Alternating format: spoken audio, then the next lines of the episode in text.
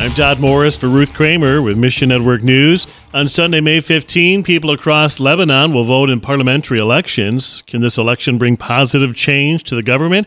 David with Cry Out Now says Lebanese people have watched the ruling political class steal from them for decades, but to remove them from power, the religious factions need to come together. Please ask God to change the hearts of Lebanon's corrupt rulers and pray the local church would display the love of Jesus. For Afghan refugees, resettlement in the United States is not an easy process. Housing is in short supply, living costs get higher each day. Political opinions vary widely on Afghan refugee settlement, but Christ tells all of his followers to put his love on display.